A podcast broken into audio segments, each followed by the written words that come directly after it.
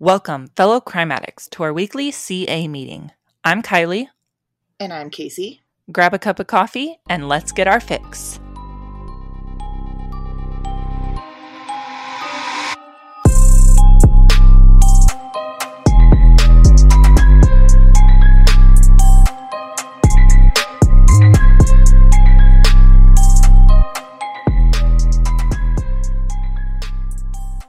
Welcome back, addicts. This week, I'm going to be totally honest with you, is going to be a little bit crazy.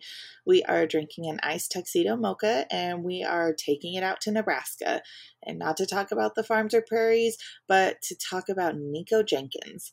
You may or may not have heard of Mr. Nikko, but we got all the juicy details and disturbing facts from his life and his crimes. So join us this week and we will talk about all of this craziness together.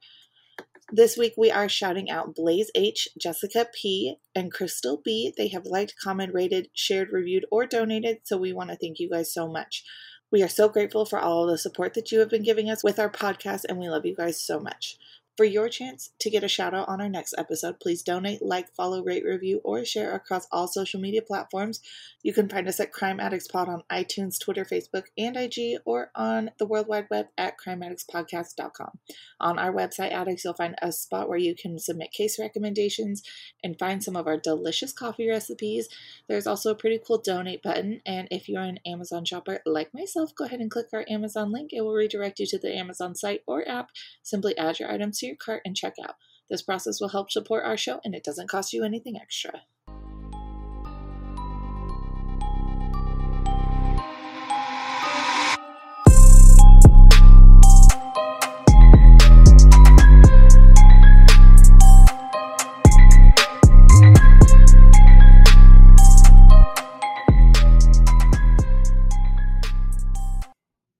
In 1993, a seven year old boy showed up at Omaha's Highland Elementary School with a loaded 25 caliber handgun.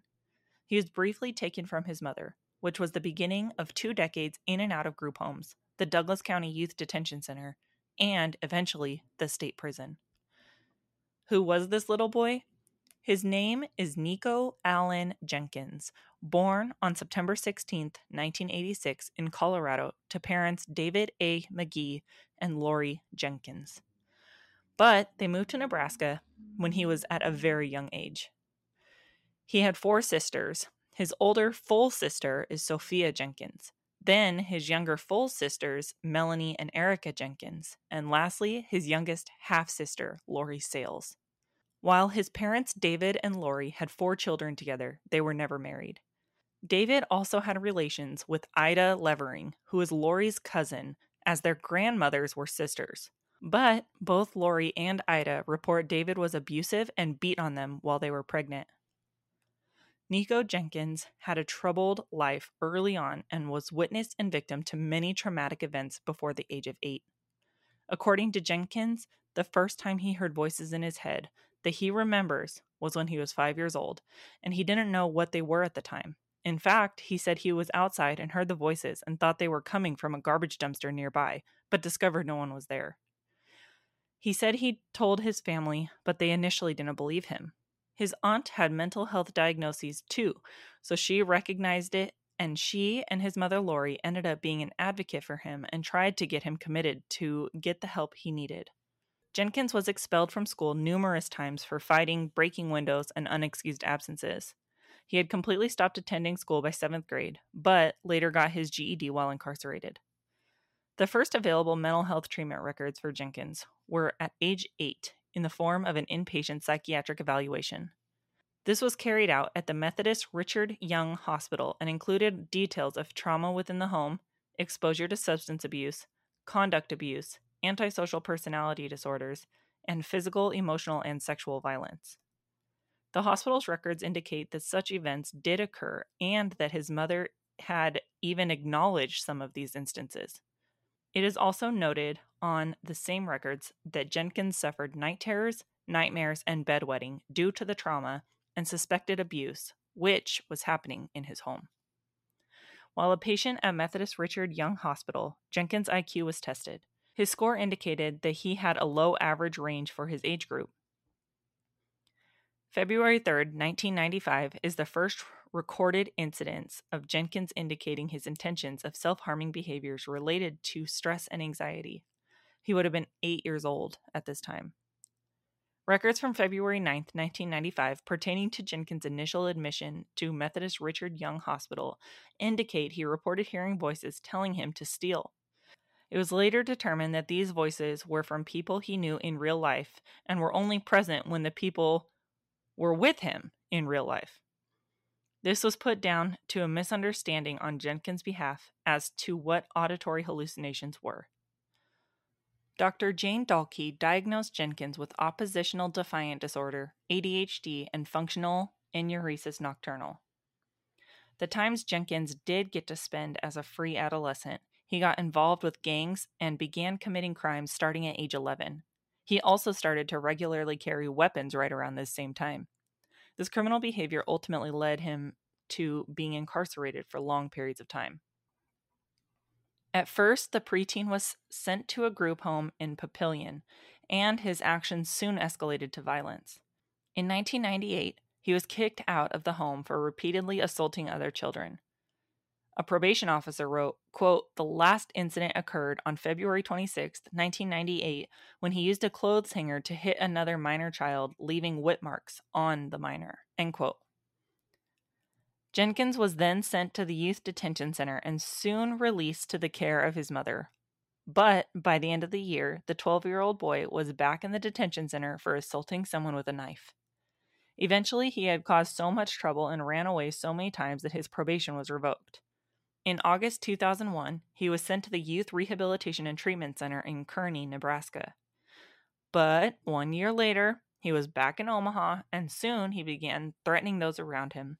His father, David McGee, wrote in court documents that, quote, Nikko Jenkins has threatened my life and pulled a sawed off shotgun on me at my own home, end quote.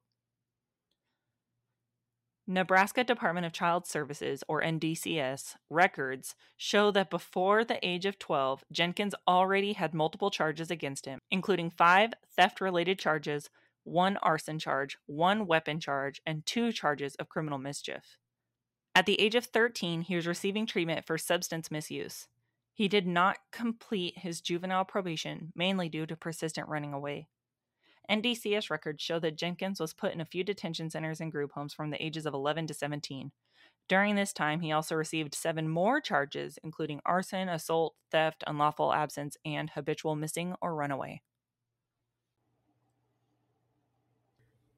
At the age of 15, he committed the crime of forcing people from their cars at gunpoint on two separate occasions. In one incident, he ordered a 21 year old man out of his black Honda Civic and took off in it. In the second incident, he asked a 20 year old woman for a ride. When she declined, he got into the back of her 1983 maroon Cadillac DeVille, brandished a shotgun, and told her to drive to 22nd Street and Grand Avenue. There, he ordered her out. He was arrested at the age of 16 and convicted at the age of 17 as an adult on two counts of robbery and two counts of used deadly weapon to commit a felony on October 17, 2003.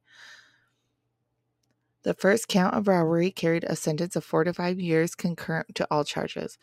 The first count of used deadly weapon to commit a felony carried a sentence of five years consecutive. The second count of robbery carried a sentence of five years consecutive. And the second count of used deadly weapon to commit a felony carried a sentence of two years consecutive. But the violent didn't end in prison. He was charged twice once for assaulting a guard while on furlough at his grandmother's funeral, and once for his part in a prison riot.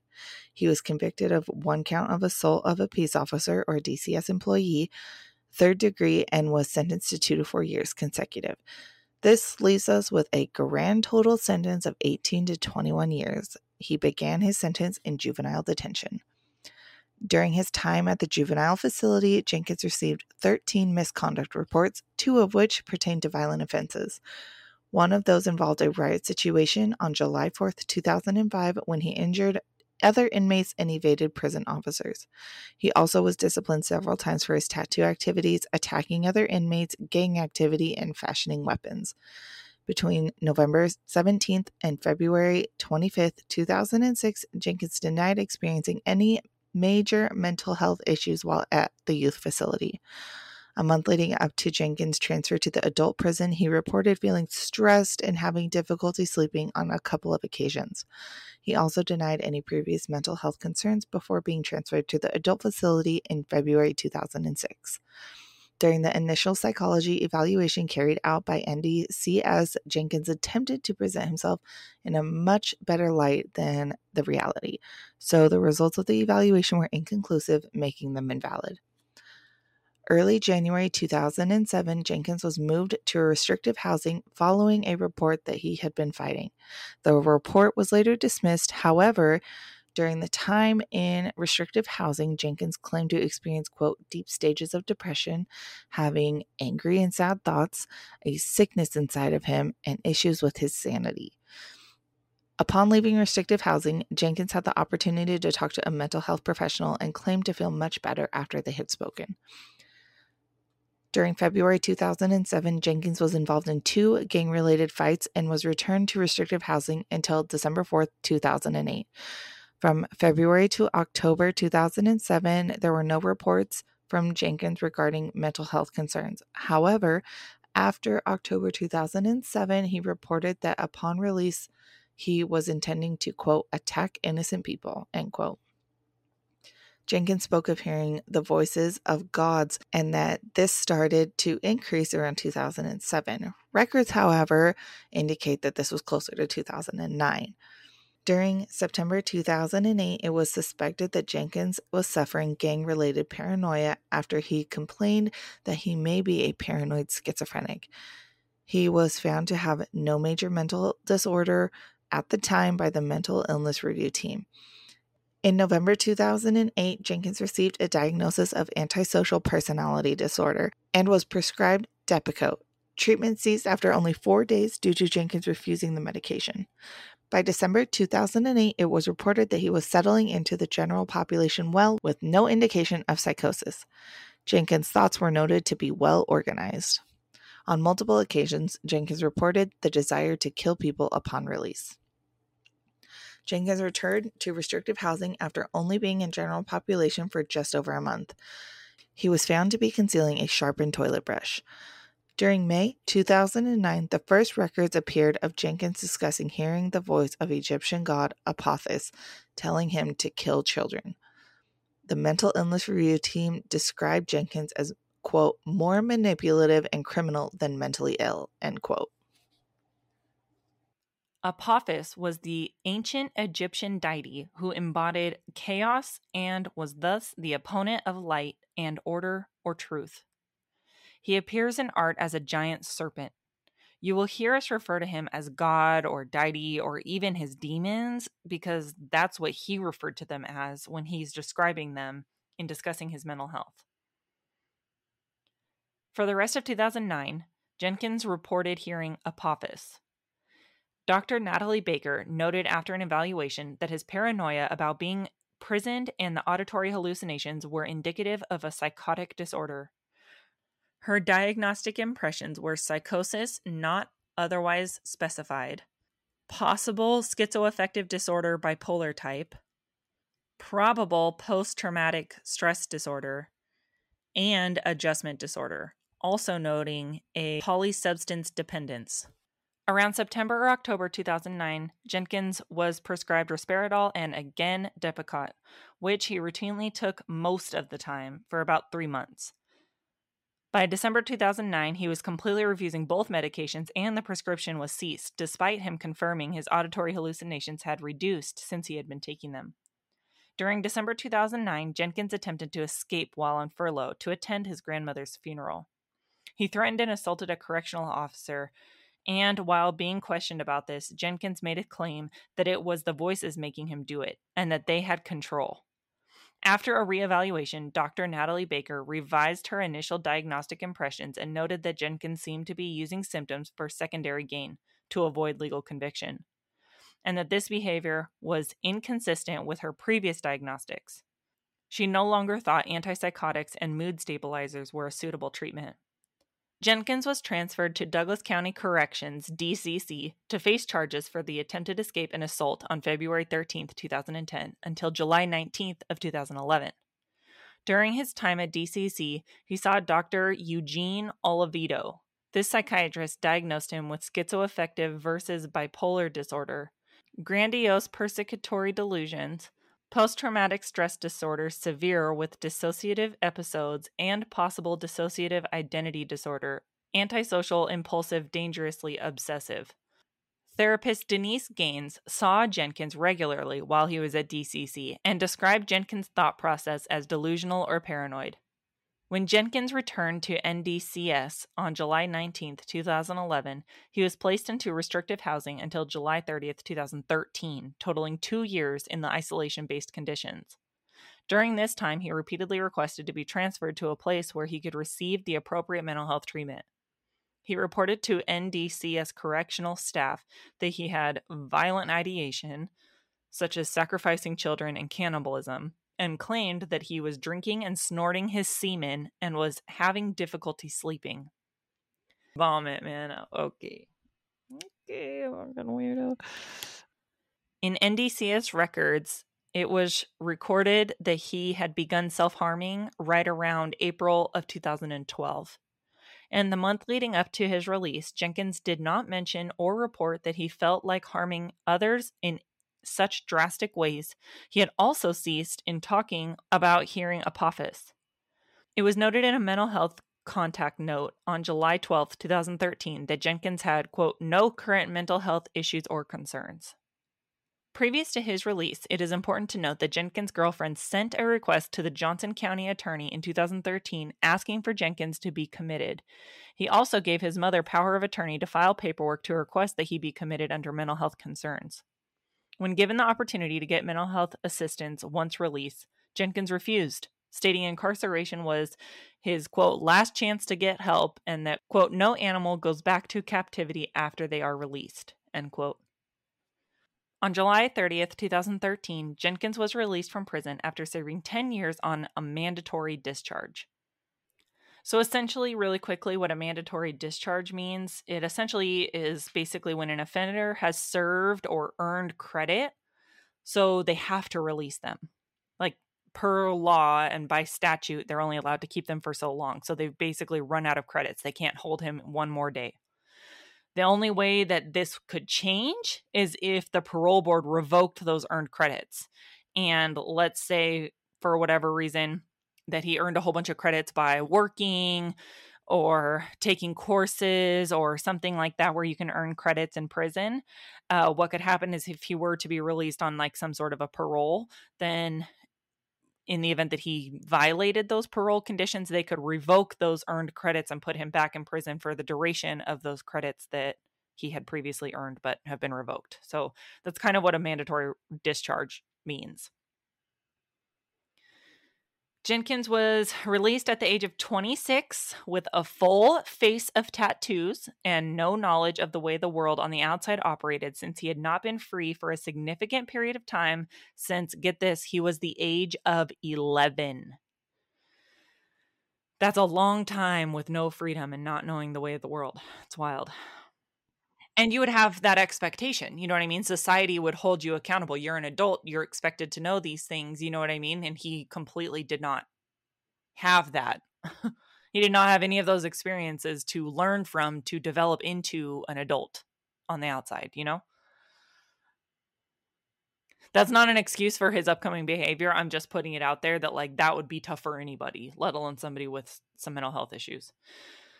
Um, but an Omaha police chief his name is Todd Schmaderer, said that, quote, Nikko Jenkins maneuvered through his freedom by using fear, intimidation, and violence to get what he wanted, end quote. And I thought that was really good. It describes him like to a T in just like a simple, a few simple words. Like he would do whatever he had to do, you know, beg, borrow, steal, hurt people, you know, whatever he had to do in order to get what he needed in life because his needs were not met as a child. And so he did, I mean, he kind of, you know, was groomed into an offender of opportunity. But I still don't, I mean, that doesn't give an excuse for the violence, you know? If you steal someone's car because you need to get from point A to point B, or you steal food because you're hungry or something, is it right? No, but that's one thing. You didn't have to hurt somebody in the commission of of that fence. You know what I mean? Yeah, for sure. No, I get that. Before his July 30th release from prison, Jenkins reportedly had promised his fellow inmates that the world would soon take notice of his exploits, and he made another promise to them that he would never return. However, his criminal behavior would suggest otherwise. Approximately two weeks after his release, at about 5:01 a.m. on August 11, 2013, a patrol officer discovered two bodies in a white Ford pickup truck parked near a city swimming pool at 18th and F Street in Spring Lake Park. The two victims, identified as Juan Yerby Pena, 26, and Jorge C. Cajiga Ruiz, 29, had been shot in the head and their pockets turned inside out. They were lured to meet two women for a sexual encounter. On August 19th, around 7 a.m., the body of Curtis Bradford, 22, was found outside a detached garage at 18th and Clark Street by a man returning home from the night shift at a convenience store. Investigators arrived to find two bullet wounds in Curtis's back, and it was later revealed that Jenkins and Curtis had served time in prison together and saw each other on the off chance at a party on August 18, 2013, where they reconnected. They had even taken a photo that was posted on Facebook the day before.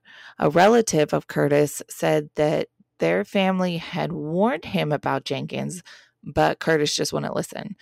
Quote, he just got caught up with the wrong crowd, the relatives said. Friends and relatives say that Curtis and Jenkins might have been trying to rob someone the night Curtis was shot. Curtis was planning to study business at ITT Technical Institute. On August 21st at about 2:15 a.m., Andrea L. Kruger, 33, was discovered by a deputy sheriff responding to a shots fired call. Her body was found lying on the road at 168th and Fort Street. Andrea was married and the mother of three. She had been returning home after a bartending shift near 178th and Pacific Street when the suspect and accomplices pulled up in a car behind hers, got out, walked up to the driver door of Andrea's car, opened the door, pulled her out of the vehicle before shooting her multiple times in the face, neck, and shoulder with a 12 gauge shotgun. The suspect got into her gold 2012 Chevy Traverse SUV and drove off with the accomplices following behind. Surveillance footage showed her locking up at the Deja Vu Lounge at 1:47 a.m. Sheriff Tim Dunning says that Andrea was shot sometime between 1:47 when she closed the bar and 2:08 a.m. when the deputies responded to the call of shots fired. At 6:30 that evening, Andrea's SUV was found abandoned 12 miles or 19 kilometers away in an alley at 43rd and Charles Street. Later that week, a news conference was held by the Douglas County Sheriff Tim Dunning, in which he stated that investigators believed that the SUV had been abandoned roughly two and a half hours after being stolen, and that a quote feeble attempt had been made at setting the vehicle's interior on fire, so it was mostly intact. There were anxious moments as police and sheriff's investigators worked to build their case.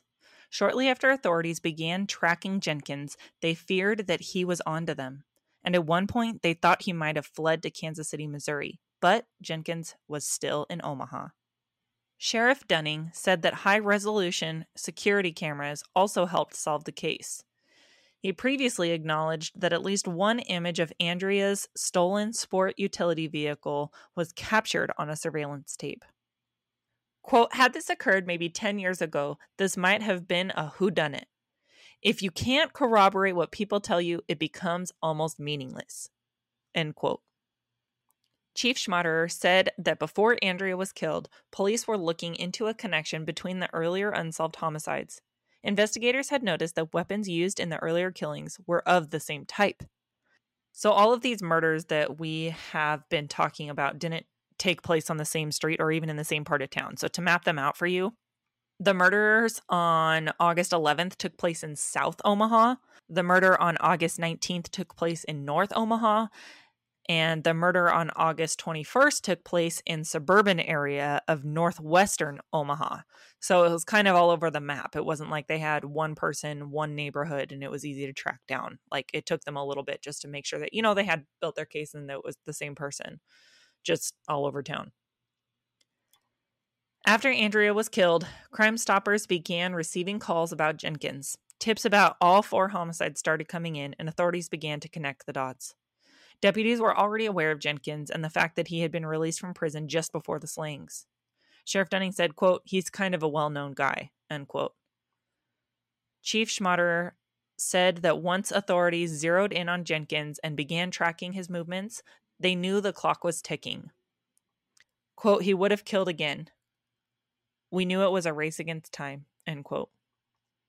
Jenkins' wife, Chalonda, received a call from him and he was threatening to send his demons to kill her. She called the police to report this threat against her life. While Jenkins claims to not remember saying these things to her, he does not deny them and says that given his history, he probably did threaten her and that he was being controlled by Apophis and his demons. On the afternoon of August 29, 2013, police surrounded the house near 100th and Birch Street, where Jenkins was hanging out with friends. He emerged from the house and was arrested without incident and charged with terroristic threats. During his initial interview, he accused family members of being responsible for the shootings and did not admit anything. By then, evidence against Jenkins was accumulating, and authorities were working quickly to gather evidence by searching his apartment and the house near where he was arrested, along with running DNA and ballistics tests. Investigators had the image of a female associate on surveillance footage at a local gun outlet buying the kind of distinctive ammunition that had been used to commit the killings. This was the Brennecke Classic Magnum 12 gauge, which is commonly known as deer slugs. Additionally, footage had been pulled from cameras along the route to Andrea's abandoned SUV.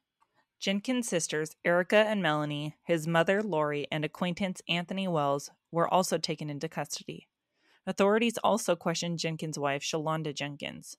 Omaha police and Douglas County Sheriff's deputies were attempting to question them as investigators explore similarities among the killings. Jenkins wrote a letter dated July 14th to Douglas County District Judge Gary Randall, who sentenced Jenkins for assaulting a corrections officer in 2009. Jenkins wrote, quote, Goddess queens, I leave you wealth and royalty in my intellect's brilliance. The kingdom's power I protect with nature of animalistic savage brutality. End quote. Besides the random contents, the letter was striking because of the way it was written. Jenkins wrote his message in a diamond shape. He also attached a picture of a tattoo on his forehead. Also in July, Jenkins wrote a letter to District Judge Shelley Stratman, who, as the deputy Douglas County attorney, had prosecuted Jenkins for assaulting the corrections officer. He wrote some of those sentences in the shape of a circle.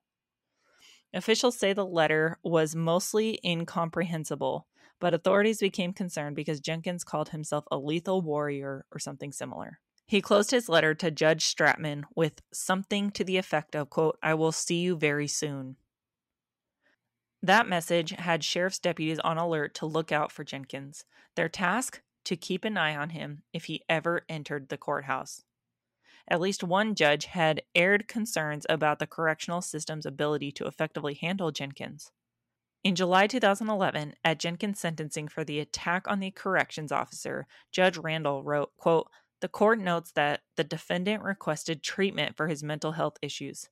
The record in this case would support the defendant's request. The defendant has a long and serious history of mental illness, which inhibits his ability to be rehabilitated. One court official who handled one of Jenkins' cases acknowledged that he was erratic, but also questioned whether he was playing up his mental illness. Quote, he may have some mental illness, but he knows right from wrong. End quote. I really like the way that that's put, just as like a side note. he does have a mental illness. They're not denying him that and they're not belittling it, but they do think that he's milking it a little bit and that he knows right from wrong. I think that's a really good way to put it. At Jenkins' first court appearance, the judge denied him bail. After the hearing, relatives of victims Andrea Kruger and Curtis Bradford supported one another and talked about the need for justice while the victims' families of Juan Uribe Pena and Jorge C. Calleja Ruiz followed the trial, they did not appear in court or make any public statements. Michael Ryan Kruger, which is Andrea's husband, attended Jenkins's hearing and said, quote, it was evil on earth. I needed to at least see him in person. End quote. Two others arrested in the case, Anthony Wells and Erica Jenkins, also appeared in court with the same day for their initial arraignment. The judge set bail at $1 million for Anthony Wells, who was charged with being a felon in possession of a weapon. Erica Jenkins was being held on $350,000 bail in two counts of assault of a confined person, charges that grew out of a jail scuffle. Erica, who was also being held on a criminal mischief warrant out of Sarpy County, shouted at court officials as her bail was being set, quote, "Why you keep fucking with my bail?" she hollered. Douglas County Judge Joseph Caniglia asked her if she wanted a muzzle, to which she replied, "Do you want a fucking muzzle?" which I think is hilarious. I mean, what was she supposed to say? Yes, please, Judge. Please put a muzzle on me. uh, do you want a fucking muzzle? you right. You right. Oh my gosh, so funny. Okay. Handcuffed, she toppled the lectern, or which is the podium, the inmates stand near during arraignments. A handful of corrections officers pounced on her and ushered her out of the jailhouse courtroom. So, in several hearings before Douglas County District Judge Gary Randall, Jenkins kept trying to enter an insanity plea. At the same time, he consistently told corrections officers and a judge that he wasn't going to take medication for his mental illness. So he's claiming he has a mental illness, but he's not doing anything to fix it. So the judge, in response to that, says to Jenkins at a sentencing hearing in July of 2011, quote, You've chosen not to take those? which is like the most obvious and like best question you could possibly ask. Like, so you're saying you have a mental illness, we're providing you what you need, and you're refusing to take it? I think that's a valid question.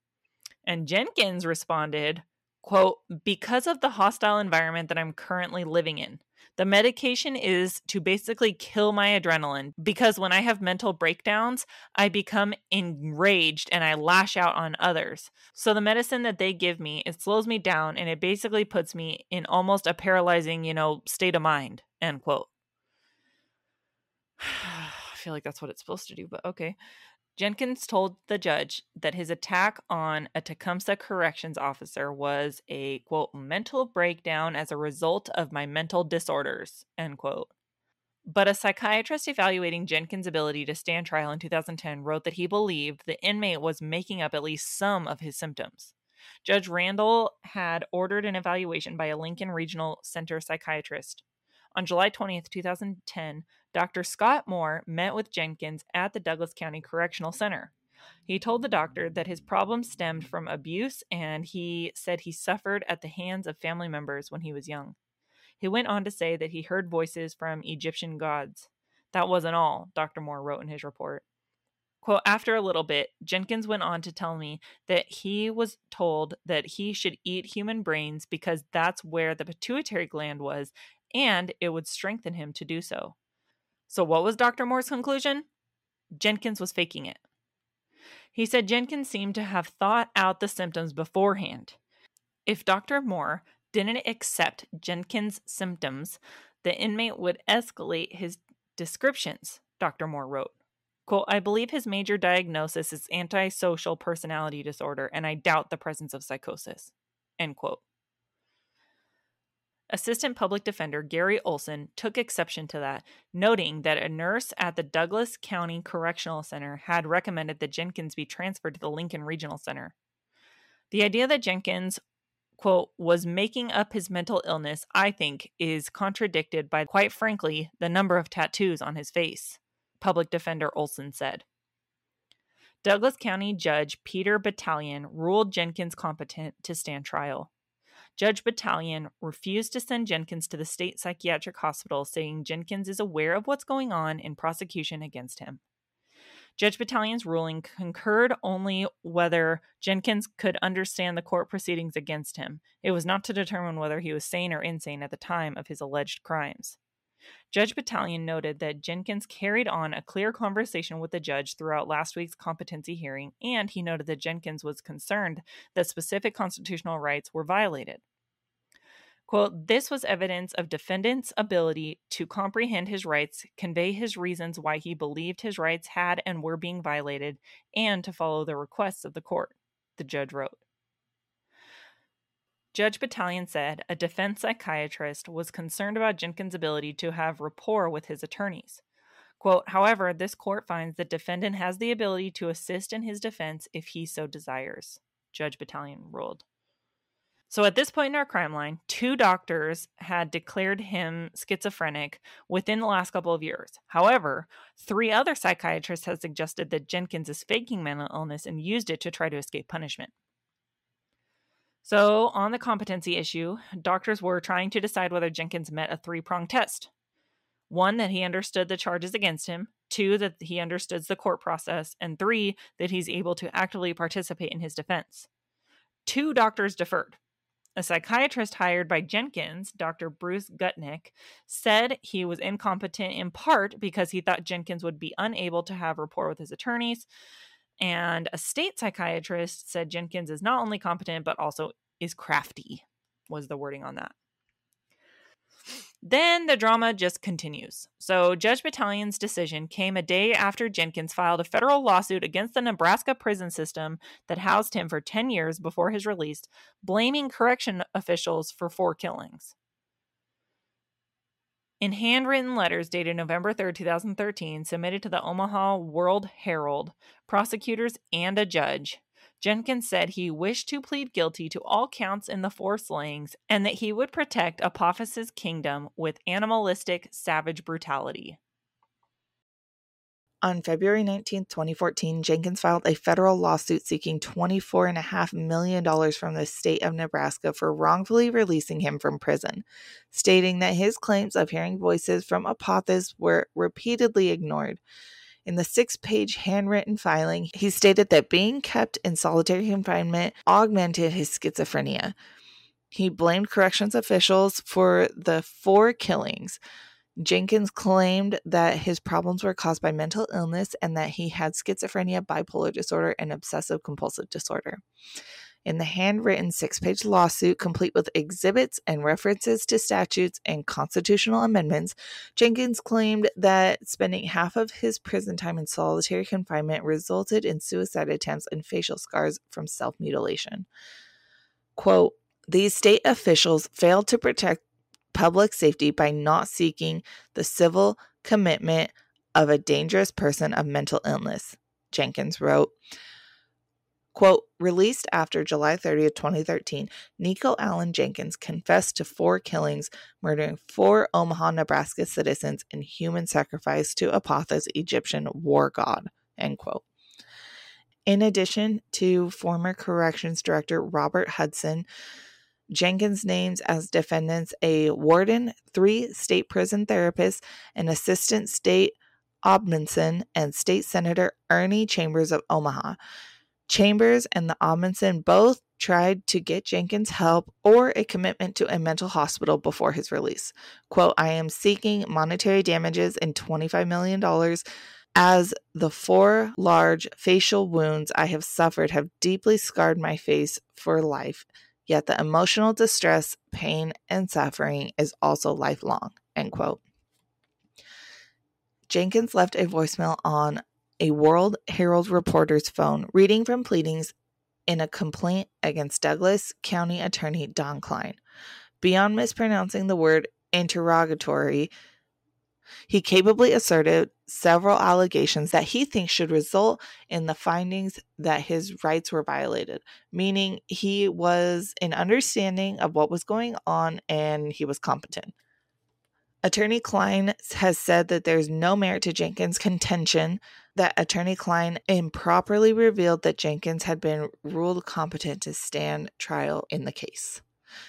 Jenkins seemingly had been stuck on asserting purported constitutional violations, even as his lawyers and psychiatrists question whether he is competent to stand trial. On the day of his competency hearing, Jenkins repeatedly interrupted the hearing to assert his claims that his rights were violated. He also reportedly was on a phone call at the Douglas County Jail instructing a girlfriend on how to further arrange for hearings on the filings. After being declared competent to stand trial, Jenkins, by the way, scored a 68 on an administered IQ test. The proceedings against Jenkins commenced. On his request, Jenkins was allowed to represent himself at trial under the guidance of advisory attorneys. Throughout the trial, Jenkins maintained that he acts under the command of Apophis.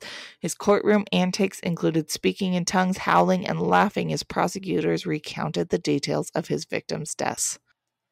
In a March 2014 hearing, for once, Erica Jenkins was quiet in court. She refused to answer questions about who provided him with a shotgun. Erica Jenkins at time refused to answer questions about the night of her brother's release after being called to the stand by attorney James Schaefer, who was representing Anthony Wells. At other times, she denied that there was a party or that she or Anthony was there. Then it was prosecutor Brenda Beadle's turn. Prosecutor Beadle slipped on some rubber gloves as she walked up to the front of the courtroom. She took the pistol gripped shotgun out of an evidence sleeve and carried it within three feet of Erica Jenkins. Isn't this the weapon you and your brother used to kill Curtis Bradford? Beadle asked. Erica Jenkins, who was far along in her pregnancy, leaned away from the gun. One of her attorneys, Sean Conway, barked that she was asserting her Fifth Amendment right against self incrimination. I mean, to be honest, just as a woman, if I were pregnant and somebody walked up to me with a shotgun and that same person had just slipped on a pair of gloves on their way up to the front of the courtroom, I'd be freaking out a little bit too. So Erica talked over her attorney, who was trying to say that she was pleading the fifth, and said, That's false. I didn't kill anybody. So I guess she wasn't pleading the fifth. Her testimony came as Anthony Wells stood trial, accused of giving Nikko Jenkins the shotgun he purportedly used in some of the slayings. Prosecutors are seeking to convict Anthony as a habitual criminal, which would make his minimum sentence 10 years. Witnesses spoke of a prison release party. Lori Jenkins, Nikko's mother, called it simply a family first get together at the Travel Lodge at 71st and Grover Streets. Sherry Floyd, a 48 year old girlfriend who tattooed her face at the request of 27 year old Jenkins, testified that she saw Anthony hand Jenkins a pistol grip shotgun at the motel. But Lori Jenkins called Sherry a liar. Lori Jenkins, who, among other things, is charged with providing the ammunition that her son purportedly used in the killings, acknowledged that she and all but one of her five children are facing charges either distantly or directly connected to the slayings. Lori Jenkins denied that Anthony handled the weapon. She said Sherry Floyd is the one who brought it to Nikko Jenkins. Quote, took it in the hotel and took it out. End quote. All that and more happened at the party, which was attended by some of the women who make up what authorities have dubbed the quote cult of Nikko. Sherry admitted she took a shower with Nikko that night. Lori Jenkins said that, in part, led to a confrontation between Sherry and Nikko's wife, Chalonda Jenkins. Lori alleged that Sherry threatened Chalonda with the weapon, an accusation Sherry denies. Sherry testified that Nikko planned to move to Florida and commit some robberies there, maybe even go to Cuba to become a mixed martial arts fighter or to join the military so he can fight against the United States. But he never made it to Florida. From the stand, Sherry described meeting Anthony for the first time at the prison release party. She said Anthony handed Nikko Jenkins the shotgun, showed him how to use it, and wiped it down with a towel. At that, Anthony pointed an index finger at Sherry in court and called out, You lying bitch! Seconds later, Sherry testified that Anthony handed over two shotgun shells and told Nikko Jenkins one was good and one wasn't. Anthony, whom she knew as Tony, wiped the bullets down, according to her. Quote, why would you wipe bullets down if one is good and one isn't? Anthony called out. At that, Judge Bataillon admonished Anthony to be quiet. Anthony's attorney told the judge that his client is innocent. The real culprit, he said, is Sherry, described by attorney Schaefer as a woman who lived, quote, under the influence of Nikko Jenkins, End quote. Floyd testified that she met Nikko Jenkins in 2009 at his grandmother's funeral in Omaha, the same funeral at which he attacked a prison guard. She said she felt an instant surge and had to leave because she was spooked by it. That sparked several prison visits between her and the convicted robber. Under attorney Schaefer's questioning, Sherry said that she probably gave at least $30,000 to Nikko Jenkins while he was in prison. Quote, I honestly can't fathom it. I know it was in the thousands, she said. She acknowledged that she tattooed her face at his request. A tattoo on her forehead carries the word perniciousness or evil. Schaefer said another one of her tattoos translated means, I will die and kill for you. That was what Nikko said it meant, but it didn't mean that to me, Sherry said. On the subject of tattoos, Sherry acknowledged telling police that the man who provided the shotgun had tattoos on his neck. At that, Anthony pulled down his collar on his orange jumpsuit to show that he had no neck tattoos. Attorney Schaefer accused Sherry of providing the weapon, noting she once admitted that she agreed to give a weapon to Nikko Jenkins. Quote, There's a difference between agreeing to and actually doing it, Sherry said. Sherry said that she lives in fear now and that she has had to move because of the case and described being followed once by a man in a car, an incident that prompted her to call the police. Her fear didn't deter her as she cried through parts of her testimony. She testified that Nikko Jenkins called out to her after Anthony handed him the gun during the prison release party. Sherry testified, quote, he said, You see what my homie does for me? End quote. So, just to wrap up this Sherry Floyd and Anthony Wells little drama story, according to prison records, neither went to prison on these charges. However, Anthony Wells is currently in prison for an unrelated murder. He was convicted in 2017 to a term of life imprisonment. In an early April 2014 hearing, a week after refusing to speak to detectives about any crimes, including the August killings of four victims, Nikko Jenkins changed his mind. Jenkins placed a phone call from the Douglas County Jail on September 3rd telling homicide detectives he wanted to meet and tell them everything he knew about the slaying of Andrea Kruger. Transferred to an interview room at Central Police Headquarters, Jenkins greeted homicide detectives as they walked in. Quote, it's going to be a long night, he said, according to Douglas County Sheriff Sergeant John Pankinen. I'm going to give you everything you need. The first thing Jenkins said he needed was all the information that the detectives had on the weapons and whether they had been tested in connection with the killings. The second thing he needed was a wire complete with recording devices so detectives could send Jenkins out into the hood and help them figure out who killed Andrea because he had street cred, Sheriff Pankinen testified which is hilarious to me. But detectives did not take up Jenkins' offer on that, surprisingly. Nonetheless, Jenkins took detectives on a journey that night, a bizarre narrative that ultimately helped them nab the killer, which was Jenkins himself. Sergeant Pankinen testified at a hearing in early April 2014 at the Douglas County District Court. He was questioned by Jenkins, who is serving as his own lawyer and trying to get his confession to the four August killings thrown out. Sergeant Pankinen testified that Jenkins initially told detectives that he didn't want to talk at the jail where he had been housed for a terroristic threats charge, quote, because there were too many family members there, end quote.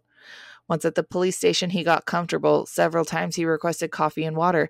The 27 year old even took them up on an offer, ordering two double cheeseburgers, a chicken sandwich, fries, and milk from McDonald's. Over the next seven hours, Sergeant Pankinen said Jenkins dominated the room in much the same way he tried to dominate the courtroom. Sergeant Pankinen said that Jenkins paused only long enough to fish for what detectives knew. Quote, pretty much he did most of the talking, Pankinen testified. We just listened. He first accused two young men who were his cousins as the killers, but the truth was soon revealed. Sergeant Pankinen told the judge that Jenkins occasionally was emotional, but was always coherent and calculated, even clever. Jenkins disagreed. He said that his mental illness, purportedly schizophrenia, clouded his mind and his ability to consent to the interview. Jenkins offered one sign of his quote mental illness that he swallowed rash cream at the jail in an effort to kill himself. Another sign, according to Jenkins, the three quote phases Jenkins says he went through in the interview that led to the confession. Phase one, Jenkins initially acting cocky and strong and ready to find Andrea's killer.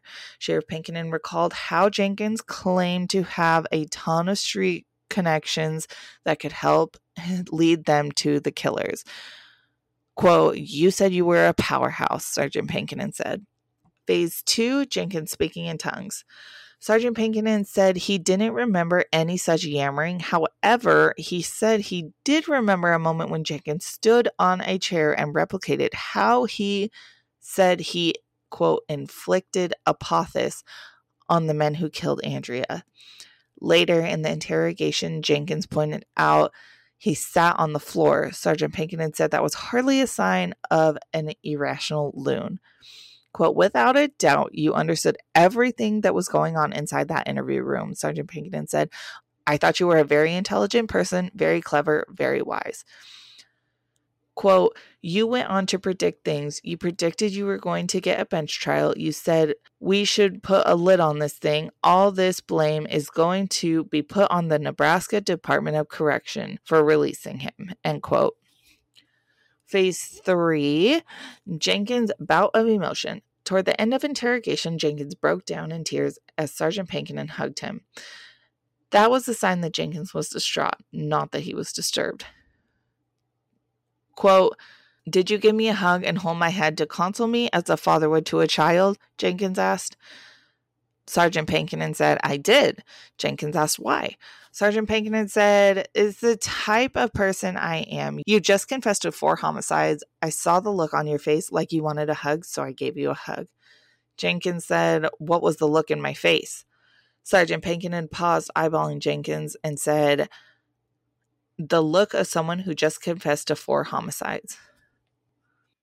Judge Bataillon disclosed a rare move that he met in chambers with Jenkins and his advisory attorneys to answer his questions. In the 45 minute delay before the plea hearing began, Jenkins aired various complaints about prosecutors, police, and jailers. Judge Bataillon said, quote, Some of these complaints can be resolved by the court. However, I had advised if he pleads guilty, he is waiving all those concerns and complaints.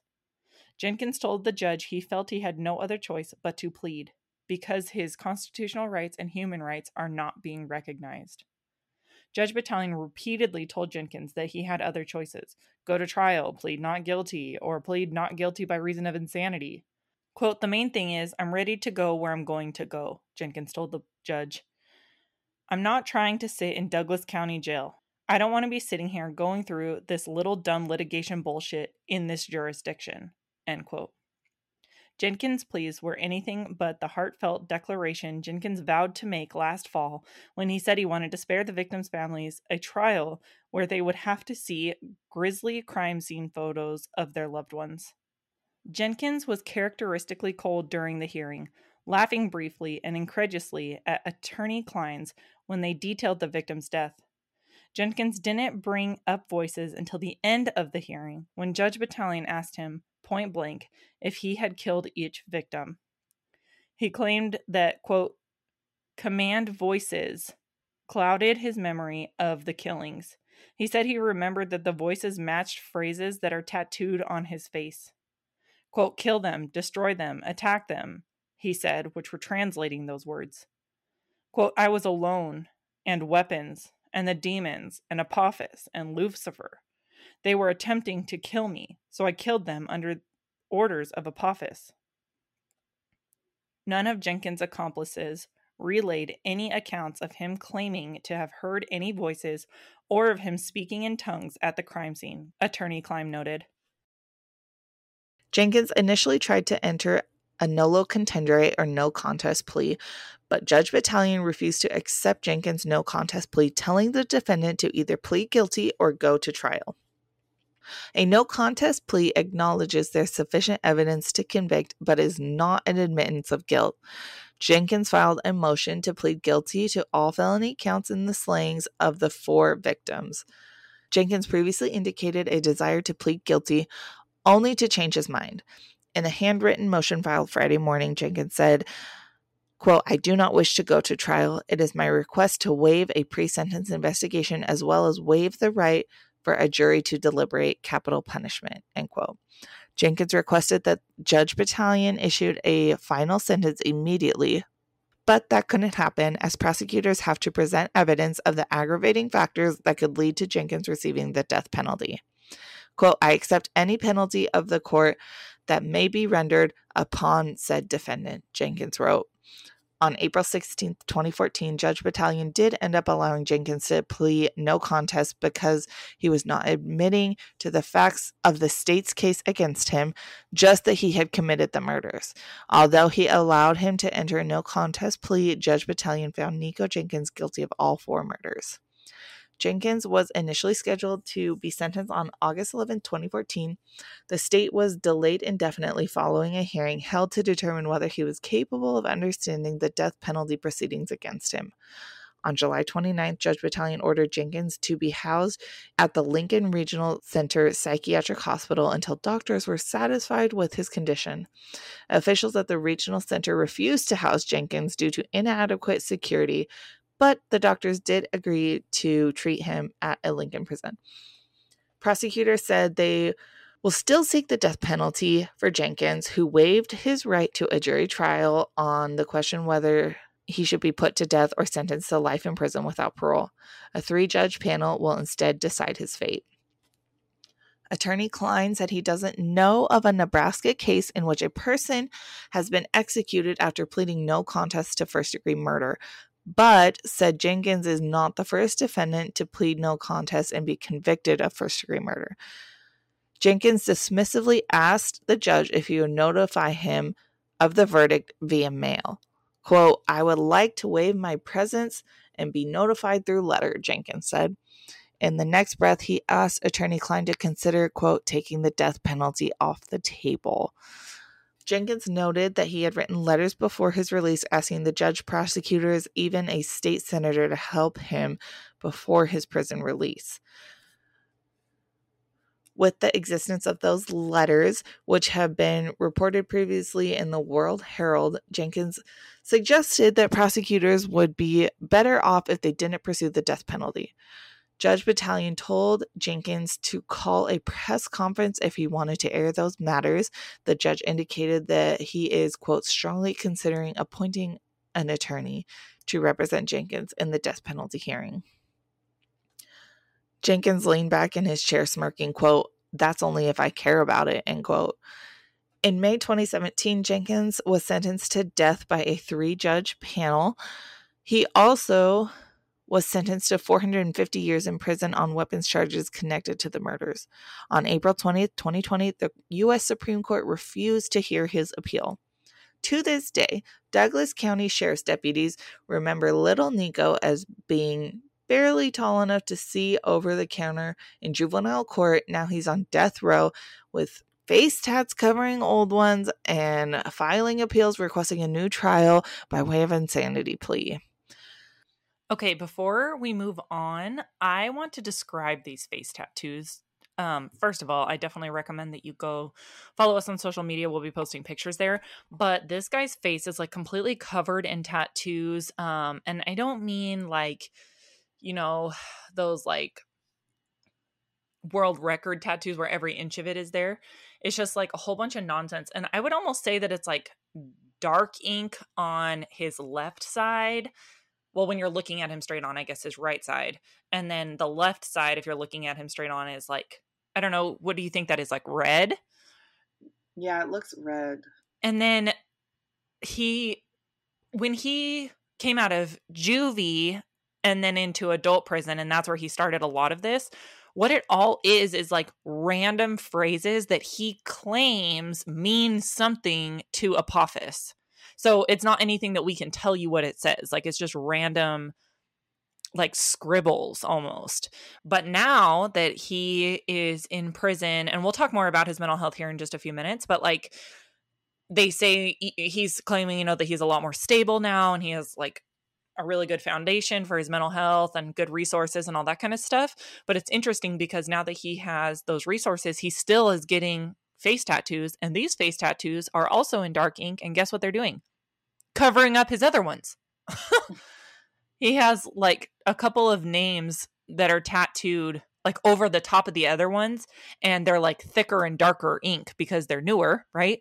So it's just like madness all over his face. Definitely jump over to our social media and we'll have this posted for a picture to reference this, but when we describe these face tattoos, like when you're looking at him head on, it's mostly the dark side of it is to his on his right side when well, I guess our left side, but you know, the right side of his face when you're looking at him. But there is still tattooing on the left hand side. It's just like red. Definitely harder to see from a distance. It's definitely like I have nothing against face tattoos, but it's just a little creepy. yeah, there's and there's a lot going on because nobody knows what yeah. they mean. It's not like he's tattooing, you know, children's names or family members or, you know, RIP so and so or the things you would normally see, right? Or blessed or something like that. Like it's all random. Like just I don't even know how to describe them other than scribbles. Like and we're talking about that he speaks in tongues, like it's like he's putting those noises on his face. Like I don't know how to explain it any better than that. So you have to go to our social media and check out this guy's face. We'll post a picture of him when he was first booked versus now. So you can definitely see not only the age progression, but also the difference in his tattoos from then to now.